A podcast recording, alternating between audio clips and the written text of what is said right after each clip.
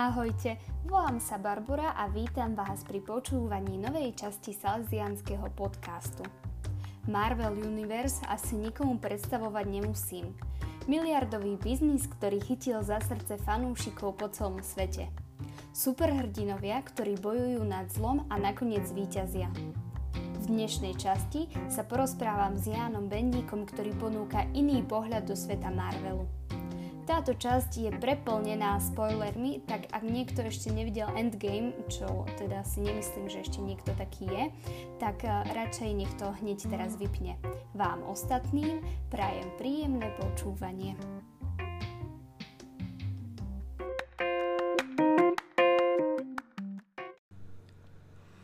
Ahoj Jano, vítame ťa v našom podcaste.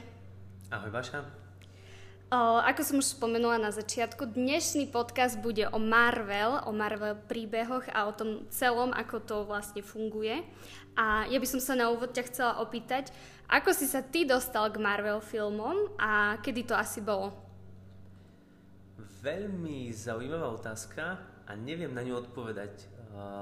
V podstate sa mi zdá, že tak nejako zrazu sa to objavilo, niečo som videl, zaujal ma nejaký trailer, nejaký článok, reklama a postupne som si začal pozerať filmy. Videl si všetky filmy tak, ako idú postupne od začiatku? Videl som všetky a neviem, či úplne v tej postupnosti, ako vychádzali, alebo ako majú tú dejovú líniu, ale Áno, videl som všetky. A keď niekto chce vstúpiť do tohto Marvel vesmíru, tak e, odporúčaš mu, aby si to presne začal pozerať presne podľa tej dejovej línie, aby vlastne zachytil ten príbeh toho celého? A sú vlastne dva spôsoby, ako sa to dá pozrieť. Môžu začať ľudia pozerať filmy tak, ako vychádzali uh, v jednotlivých rokoch, alebo uh, môžu zvoliť takú historickú líniu v rámci toho Marvel Universe, lebo to, čo vyšlo v roku 2015 napríklad, je film, ktorý hovorí o udalostiach z roku, vymyslím si, 2000. Že sú, sú dve línie. Jedna naša, kedy vychádzali filmy, a druhá je príbehová. A myslím si, že je úplne jedno, ako to človek začne pozerať. Dokonca, aj keď nezačne pozerať tie filmy za radom, tak každý z filmov má svoj vlastný príbeh, ktorý sa dá pozrieť. Že nie je potrebné sledovať to presne v poradí. No toho som asi typický príklad. Ja, ja som nikdy nevidela všetky filmy ani za radom, len mám nejaké utržkovité jeden film, dva filmy, tri filmy, ale viem, mám nejakú približnú predstavu o tom, o čo, o čo tam ide. Ktorý je tvoj obľúbený film a tvoja obľúbená postava? Mm, ďalšia zaujímavá otázka. U mňa sa tie postavy menili, aj filmy teda, a v rozličných obdobiach môjho života, že niekedy mi bol bližší napríklad uh, Thor alebo Iron Man, niekedy som sa viac vedel vcítiť do Kapitána Ameriku, ale taká moja srdcovka je Doctor Strange. No, je taký čudný, trošku ako ty. uh, ja napríklad môžem povedať, že mojou obľúbenou postavou bola, bola vlastne Black Widow. Možno len preto, že to bola jediná ženská postava v, tej, celom Marvel, teda na, na začiatku. Čo myslíš, prečo je Marvel taký obľúbený, prečo je taký známy, prečo ťa dokáže tak chytiť a vlastne kvázi ťa viac nepustiť? Mm, myslím si, že to je kvôli tomu, lebo sa dotýka niečoho, čo je spoločné nám všetkým ľuďom, že brnkne na takú citlivú strunu a, a všetkých nás osloví. A, a, a čo to je? Tak podľa mňa je to naša citlivosť na príbehy, že dejiny ľudstva nie sú písané len udalosťami, ale vždy sú písané aj, aj literatúrou, aj postavami, ktoré žijú v knihách, ktoré žijú vo filmoch. A veľmi pekne o tom napísal Tolkien, ten, ktorý vlastne napísal Pána prstenov, okrem iného. Ten mal takú esej o rozprávkach alebo o rozprávkových príbehoch, dalo by sa povedať. A tam hovorí, že a príbehy jednoducho patria k človeku, že človek vždy rozpráva príbehy. Vždy ich rozprával a aj vždy ich bude rozprávať. A prečo? Lebo príbeh má tendenciu vytrhnúť nás z našej všednej skúsenosti. tá, nechcem povedať, že všetko, čo prežívame, je všedné a nezaujímavé, ale keď žijeme náš každodenný život, máme tendenciu zabúdať na veľké, podstatné a dôležité veci. A keď si chytíme do rúk nejakú knihu, prečítame si nejaký príbeh, tak v tom príbehu je zvýraznená buď nejaká črta, alebo nejaký postoj. Ten hrdina niečo reprezentuje, niečo symbolizuje. A keď sa stotožníme s tým hrdinom, tak jeho príbeh nám pripomenie túto vec. Takže Tolkien vraví, že keď vo svojom živote ti veci zapadajú prachom a začínaš zažívať nudu a všednosť, zober si do rúk knihu. Čítaj príbeh tých hrdinov, ktorí sú tam a ich príbehy ti pomôžu v tvojej všednosti a v tvojej nude vidieť tieto veľké veci. Mm, napríklad o, taký Frodo, ktorý berie prsteň a je ochotný ísť a položiť život, aby zachránil ostatných, nám veľmi ľahko môže pripomenúť to, že je to krásne a hlboké, ak sa vieme obetovať pre druhých, ak vieme sa niečoho vzdať a ísť urobiť niečo náročné a ťažké, čo pomôže druhým, čo druhých zachráni.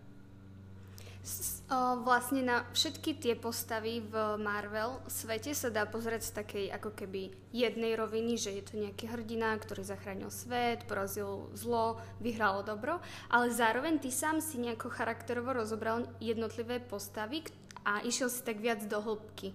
Tak skús nám niečo povedať práve o postave Tora. Áno.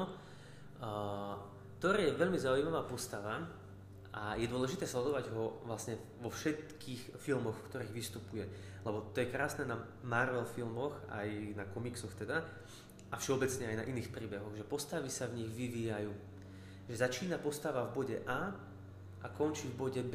Že prejde svoju životnú cestu, nejakú etapu.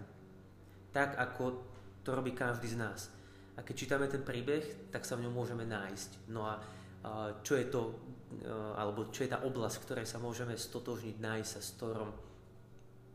Tak Thor bol od začiatku prezentovaný ako ten perfektný, najlepší, všetci mali na ňo veľké nároky, mal sa stať kráľom Asgardu, mal byť uh, tým, ktorý stále vyhrá, všetkých ochráni, všetko zvládne. To je začiatočný bod A. Všetky filmy sú o tom, že pomaličky začne zlyhávať. Nepodarí sa mu niečo. A nezachráni otca, nezachráni brata, nezachráni ľudí, na ktorých mu záleží, nezachráni svojho najlepšieho priateľa, nedokáže zachrániť svoju mamu. Príde o ženu, ktorú miluje, stráti všetko. A, a v poslednom filme, v Endgame, je z neho úplná troska ale prečo je z neho troska? Lebo on má stále tento obraz pred sebou, ako má vyzerať, aký má byť, čo má robiť. A vidí, že taký nie je v realite. Ako sa s ním vysporiada?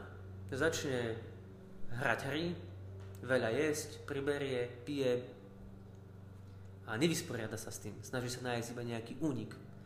A toto sa deje aj nám, že ľudia okolo spoločnosť, naša rodina, priatelia, aj my sami na seba máme perfektné nároky. Perfektné v tom zmysle, že chceme byť perfektní, alebo si myslíme, že máme byť perfektní a bezchybní.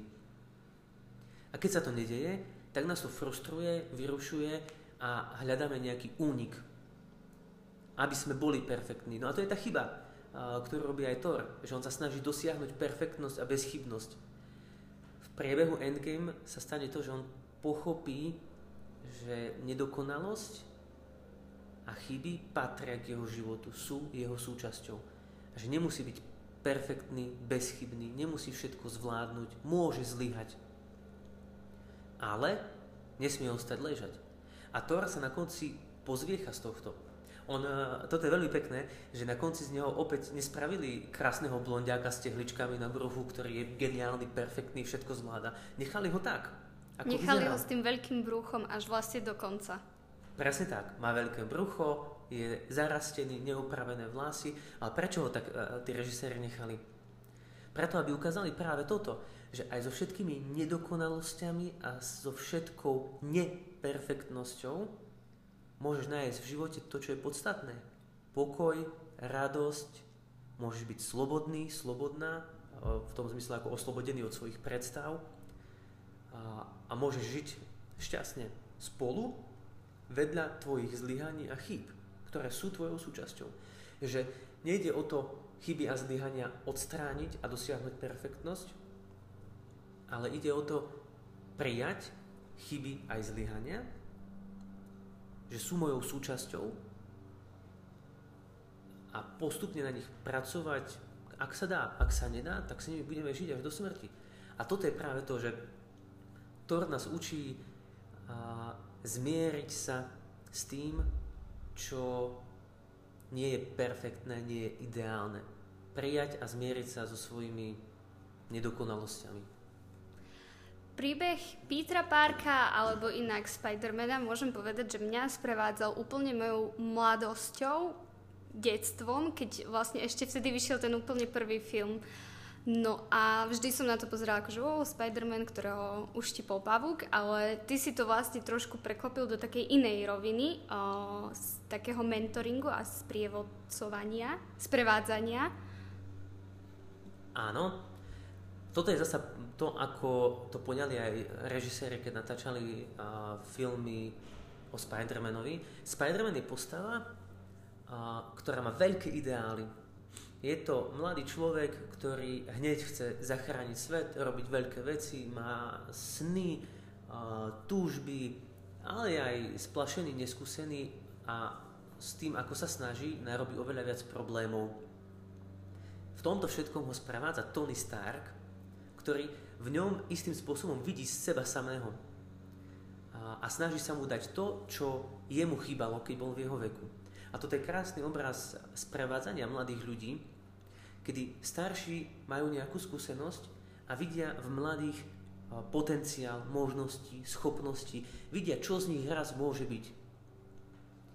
A urobia to, že im vytvoria priestor. A to je veľmi, podľa mňa, také silné aj u nás v stredisku, alebo je to také silné salesiánske, že my salesiani vidíme v mladých viac, než vidia oni sami v sebe.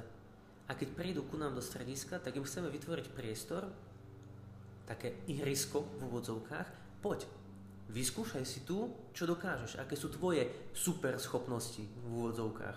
Alebo aj, aj bez úvodzoviek, lebo každý mladý človek má nejakú super schopnosť, ktorú iní nemajú. Dobre, nebude uh, loziť po stenách ako Spiderman, ale niekto vie nahrávať super podcasty, Niekto vie robiť vynikajúce stredka, stanovačky, niekto je super hudobník a má schopnosti, ktoré iní nemajú.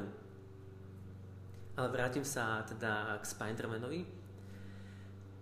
Tak v dvoch filmoch, ktoré vyšli, veľmi pekne vidieť, ako je sprevádzaný, ako dozrieva, robí chyby, rastie, ako Tony Stark, ktorý ho sprevádza, mu pomáha tie chyby pochopiť, poučiť sa z nich, a v istom momente Tony Stark z jeho života zmizne.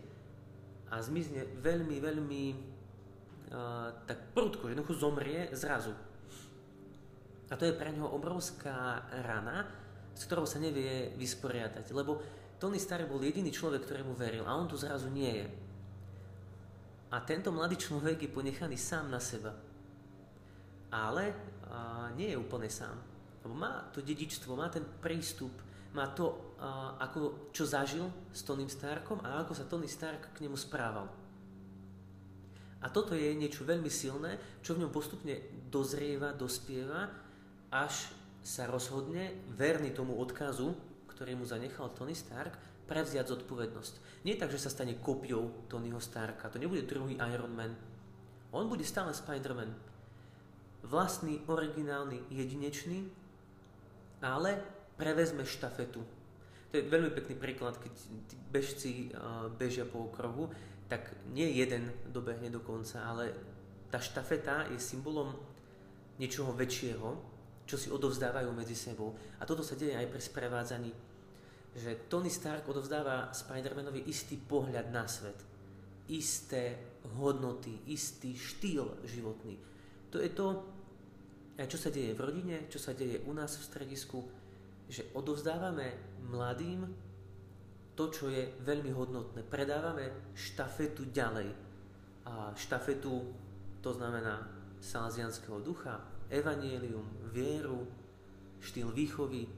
To isté robia františkáni v meste, a jezuiti na Kalvárii a mnohé iné spoločenstva. A o tom to je.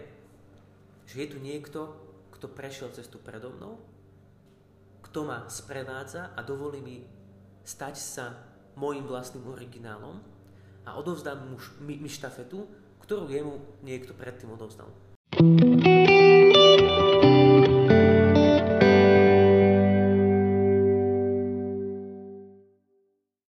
Už sme trošku načali toho Tonyho Starka, tak najprv teraz podpásovka. Plakal si pri Ingame v kine? Keďže som drsný chlap, tak som neplakal, iba som mal slzy v očiach a utieral som si ich. Lebo my máme teóriu, že každý, kto neplakal pri poslednom filme, ako Iron Man zomiera, nemá srdce na správnom mieste. Súhlasím s touto teóriou. Ktoré oko neostalo suché pri tomto filme. Ja som ho videla už niekoľkokrát a stále, stále ma to dostane. Ale poďme trošku rozobrať teda Tonyho Starka. On spočiatku bol taká veľmi o, taká sebavedomá, trošku možno o, taká selfish, sebecká a taká egoistická postava, ktorá sa, ale keď si pozrieme ten práve endgame, tak sa úplne niekam vyvíja a stane sa z nej niečo iné, ale ty si to do, preniesol ešte do takej inšej roviny. Skús nám o tom viac, povedať. A teraz by som možno sa nevenoval priebehu Tonyho Starka akože celkovo v tých filmoch, ale len posledné dva, Infinity War a Endgame lebo uh, pochopiť Tonyho Starka uh, vyžaduje kontext týchto dvoch filmov. Že uh, Infinity War začína s tým, že sa tam objaví Thanos, čo grecké slovo Thanatos znamená smrť. Čiže Thanos je zosobnením smrti. Aj to, o čomu ide, vyhľadiť polovicu vesmíru, je práve to, že, je, že on stelesňuje smrť. Čo je smrť? Smrť je to, čo nám berie veci, ktoré, a veci a ľudí, ktorí sú nám najdrahší. Smrť nás pripravuje o to najcennejšie, čo máme, o, o ľudí, ktorých nosíme vo svojom srdci. Ani nie o, tak o veci, ale že nám berie vzťahy. Berie nám ľudí, ktorých milujeme. A so smrťou nevie nikto z nás nič robiť. Kedysi tu smrť nebolo človek mal všetko, čo potreboval, ale potom sa niečo stalo a do jeho života vstúpila smrť, ktorá mu vždy berie to najvzácnejšie, to najdrahšie. A teraz, v tomto kontexte sa nachádzame. Je tu Tony Stark, ktorý ako keby oproti iným postavám mu stále niečo chýbalo. Ostatní mali svoj život, rodinu, boli celkom spokojní, a uňho sa vo všetkých filmoch objavuje to niečo také, že stále rieši záchranu sveta alebo mm, výskum technológie a tak ďalej a bojí sa urobiť ten krok, že si založí rodinu. Keď Thanos vyhrá a vyhľadí polovicu vesmíru, tak sa to úplne obráti. Že tí, ktorí predtým mali všetko, sú teraz nespokojní. Tak začína endgame, že každý sa vysporiadáva s tou stratou a nedokáže sa s tým vyrovnať. Tony Stark konečne si založí rodinu a získa to, čo, čo nemal. Takže tí, čo mali všetko, o všetko prišli. Ten, ktorý nemal nič, všetko získal. Toto je situácia, v ktorej sa nachádzame, keď pozeráme Endgame. Záver filmu je o tom, keď Tony Stark stojí pred rozhodnutím lusknúť e, tou rukavicou, kde sú kamene a zachrániť všetkých. Ale vie, že pritom zomrie. Tá základná dilema tu teraz je, že on sa pozerá na celú situáciu a vidí, že on, ktorý konečne všetko získal, teraz musí všetko strátiť, aby tí, ktorí všetko stratili, znovu získali to, čo mali. To je taká pre mňa ozvená Pavlovho listu Filipanom, keď Pavol píše, že ten, ktorý bol bohatý, vzdal sa všetkého, stal sa chudobným, aby sme sa my jeho chudobou obohatili. že to je princíp toho, ten, kto má všetko, sa všetkého zdáva, aby tí, čo nemajú nič, všetko získali.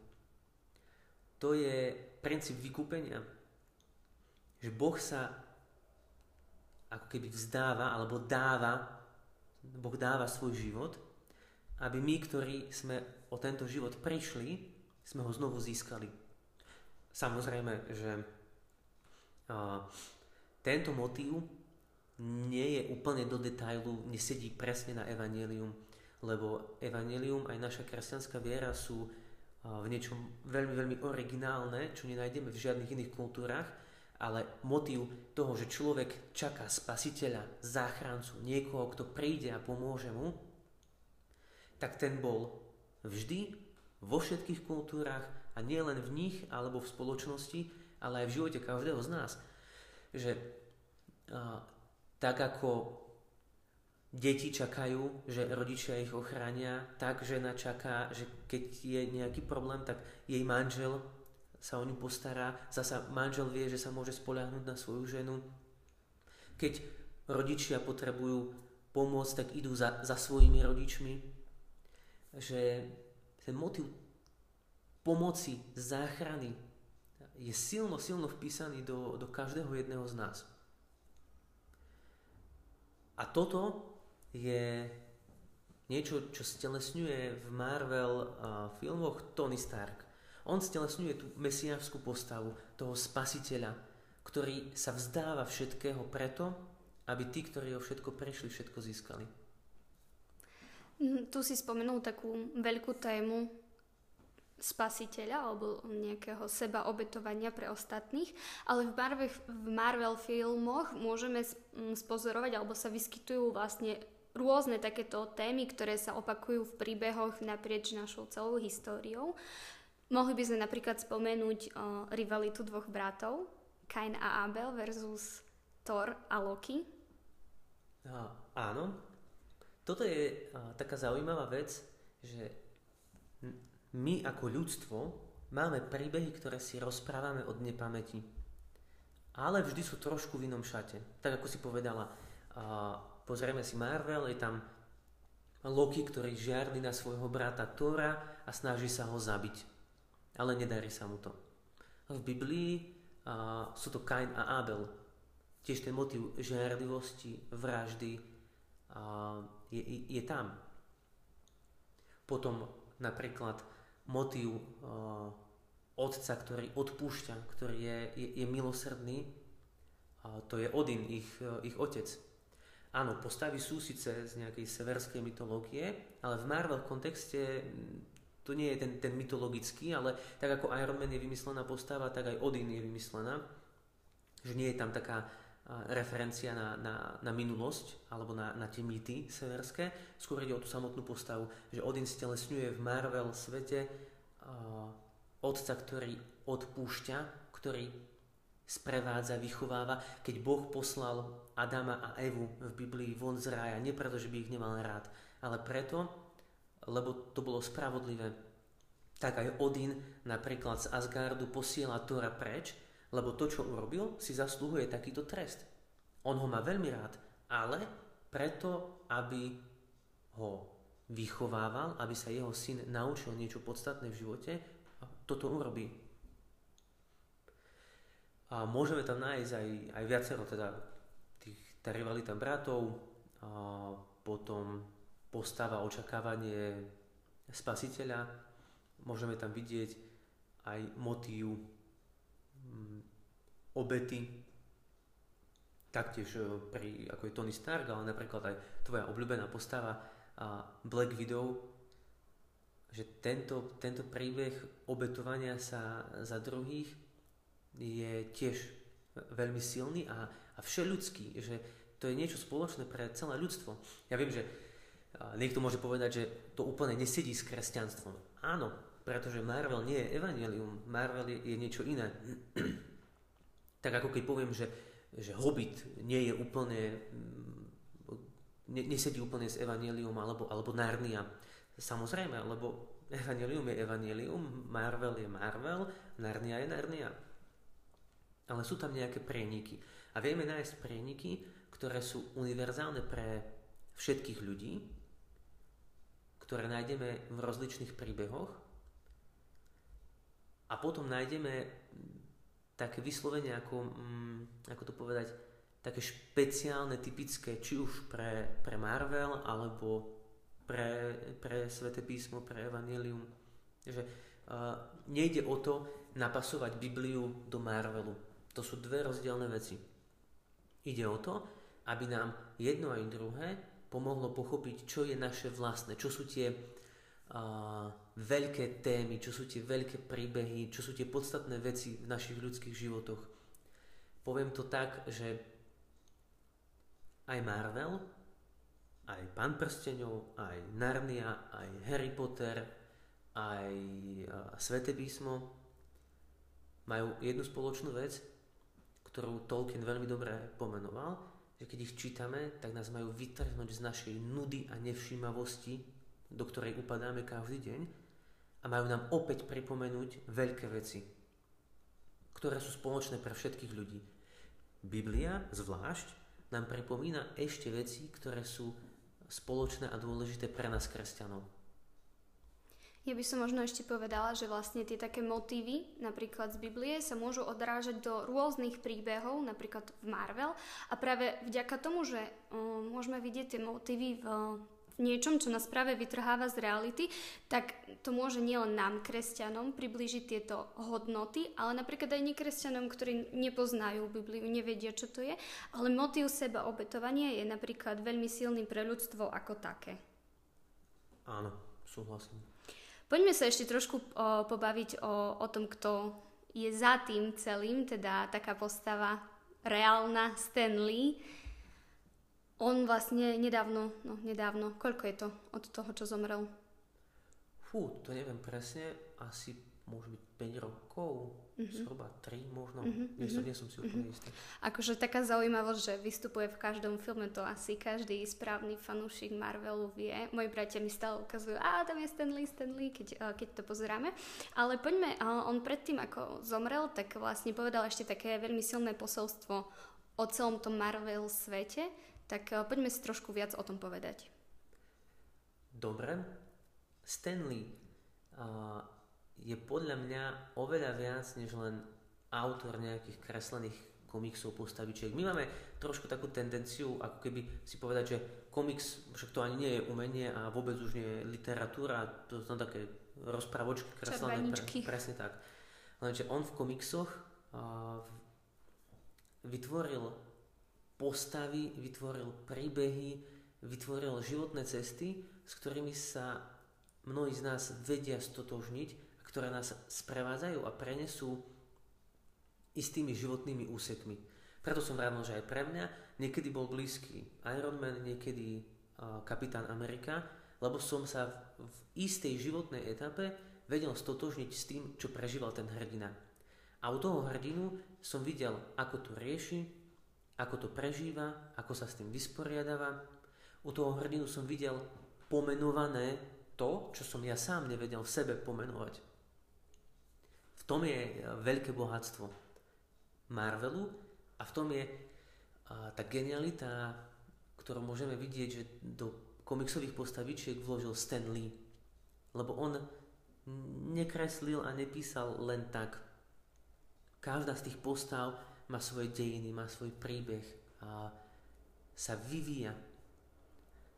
Tak ako keď zoberieme nejakú klasickú knihu z literatúry, alebo či už zo staršej alebo z novšej, tak tam je tiež ten istý motiv, že nás to tak, tak strne. No a toto robil aj, aj Stan Lee. On chcel, aby tieto postavy v komiksoch sprevádzali ľudí, ktorí ich čítajú, ich vlastnými životmi povedané Tolkienovými slovami, aby ich vytrhávali z nudy, do ktorej upadávajú a pripomenuli im to, čo je v živote naozaj dôležité a podstatné. Stanley zomrel, ak sa nemýlim, 95-ročný a na YouTube je jeho posledné video, kedy hovorí o tom, že čo je to Marvel, čo stojí za Marvelom. Tak ja by som si to dovolil tak viac menej parafrazovať, citovať. Stanley hovorí, že Marvel bol, je a vždy bude reflexiou, zamyslením sa nad svetom okolo nás. Svet sa mení, ale jedna vec sa nemení. Stále rozprávame príbehy. A v príbehoch je miesto pre všetkých. Príbehy sú tu preto, aby nám osvetlili našu každodennosť, aby sme žasli nad svetom okolo nás. Príbehy nás povzbudzujú kráčať vpred. On používal také latinské slovo excelsior, čo znamená v preklade a, smerom hore ku hviezdam. Nie len ísť ďalej, ako po ceste rovno, ale stúpať k výšinám. Že to je, ten, ten, ten význam toho excelsior je tak ako keď stúpame na kopec a vidíme hore, tak ísť ešte ďalej vyššie a stále, stále ďalej a ďalej. To znamená, že nejdem len časovo dopredu, že stárnem, ale tak ako stárnem a čas plinie, tak idem aj kvalitou svojho života hore. Že žijem lepší život.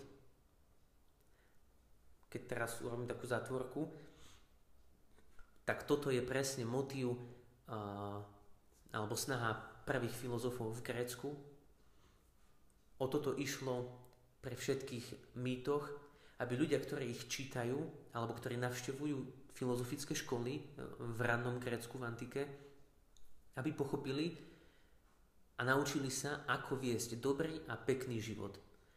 O tom sú aj tieto príbehy, o tom je aj Marvel. Má nás, má, má nás to inšpirovať, pripomenúť nám, čo sú tie dôležité veci v živote a pomôcť nám, alebo dať nám taký, taký návod, ako toto vložiť do svojich vlastných životov a urobiť tie životy lepšími a krajšími. Pre tých, čo majú radi matematiku, tak súradnicový systém XY, os, tak nie iba po xovej, že len idem rovno, lebo takáto rovná, vodorovná čiara na EKG ukazuje, že človek zomrel ale Stanley vraví excelsior, ísť hore. Môžeme si predstaviť, že z toho bodu nula ide takto čiarka, priamo čiaro rovno a stále nikdy sa nezastaví, ale to, to, to tiež nie je úplne, nie úplne ono. V istom momente, v čase, začalo byť naše srdce. A keď poznáte, ako vyzerá ten tlkot srdca na EKG, tak to sú také čiaročky, že raz to hore, dole, hore, dole, hore, dole. A to, čo chcel povedať Stanley, je práve toto, že ľudské srdce bije takto, hore, dole, hore, dole, ale excelsior znamená poďme trošku vyššie. Vždy, keď ten úder srdca urobí pohyb nahor, tak nech je to aspoň o milimeter viac ako predtým. Že keď sa pozriem na svoj život, keď budem ležať na smrteľnej posteli, tak vidím, že nebol som posledných 50 rokov stále taký istý, ale vidím, že každý deň som žil krajší a lepší život. Niekedy sa to nepodarilo a to je ten prepad dole, ako na tom EKG. A, ale prečo? Prečo to padne dole? A, že to tiež patrí k životu. Teraz poviem to tak možno jednoduchšie s tým príkladom e, so srdcom, že srdce raz pumpuje krv a raz nasáva. Na EKG to vidno, raz je tá čiarka hore, raz je dole že to klesnutie dole, aj tie naše pády, zlyhania, keď sa nám to nepodarí, to je súčasť nášho životného rytmu, to je súčasť rytmu nášho srdca. A keby to nebolo, a, tak to je nejaký umelý stroj, to nie je ľudské srdce. Takže stále dole a hore, dole a hore. A keď idem hore, tak vždy o trošku viac, ako som bol predtým. Niekedy možno roky budeme na tej istej hladine a až potom sa niečo zmení a, a, a ideme trošku vyššie. To je presne to, čo, čo chcel povedať Stanley. Excelsior. Aby sme tu vlastne neposkytovali len nejaké polopravdy, tak uh, uh, Stanley zomrel v novembri 2018.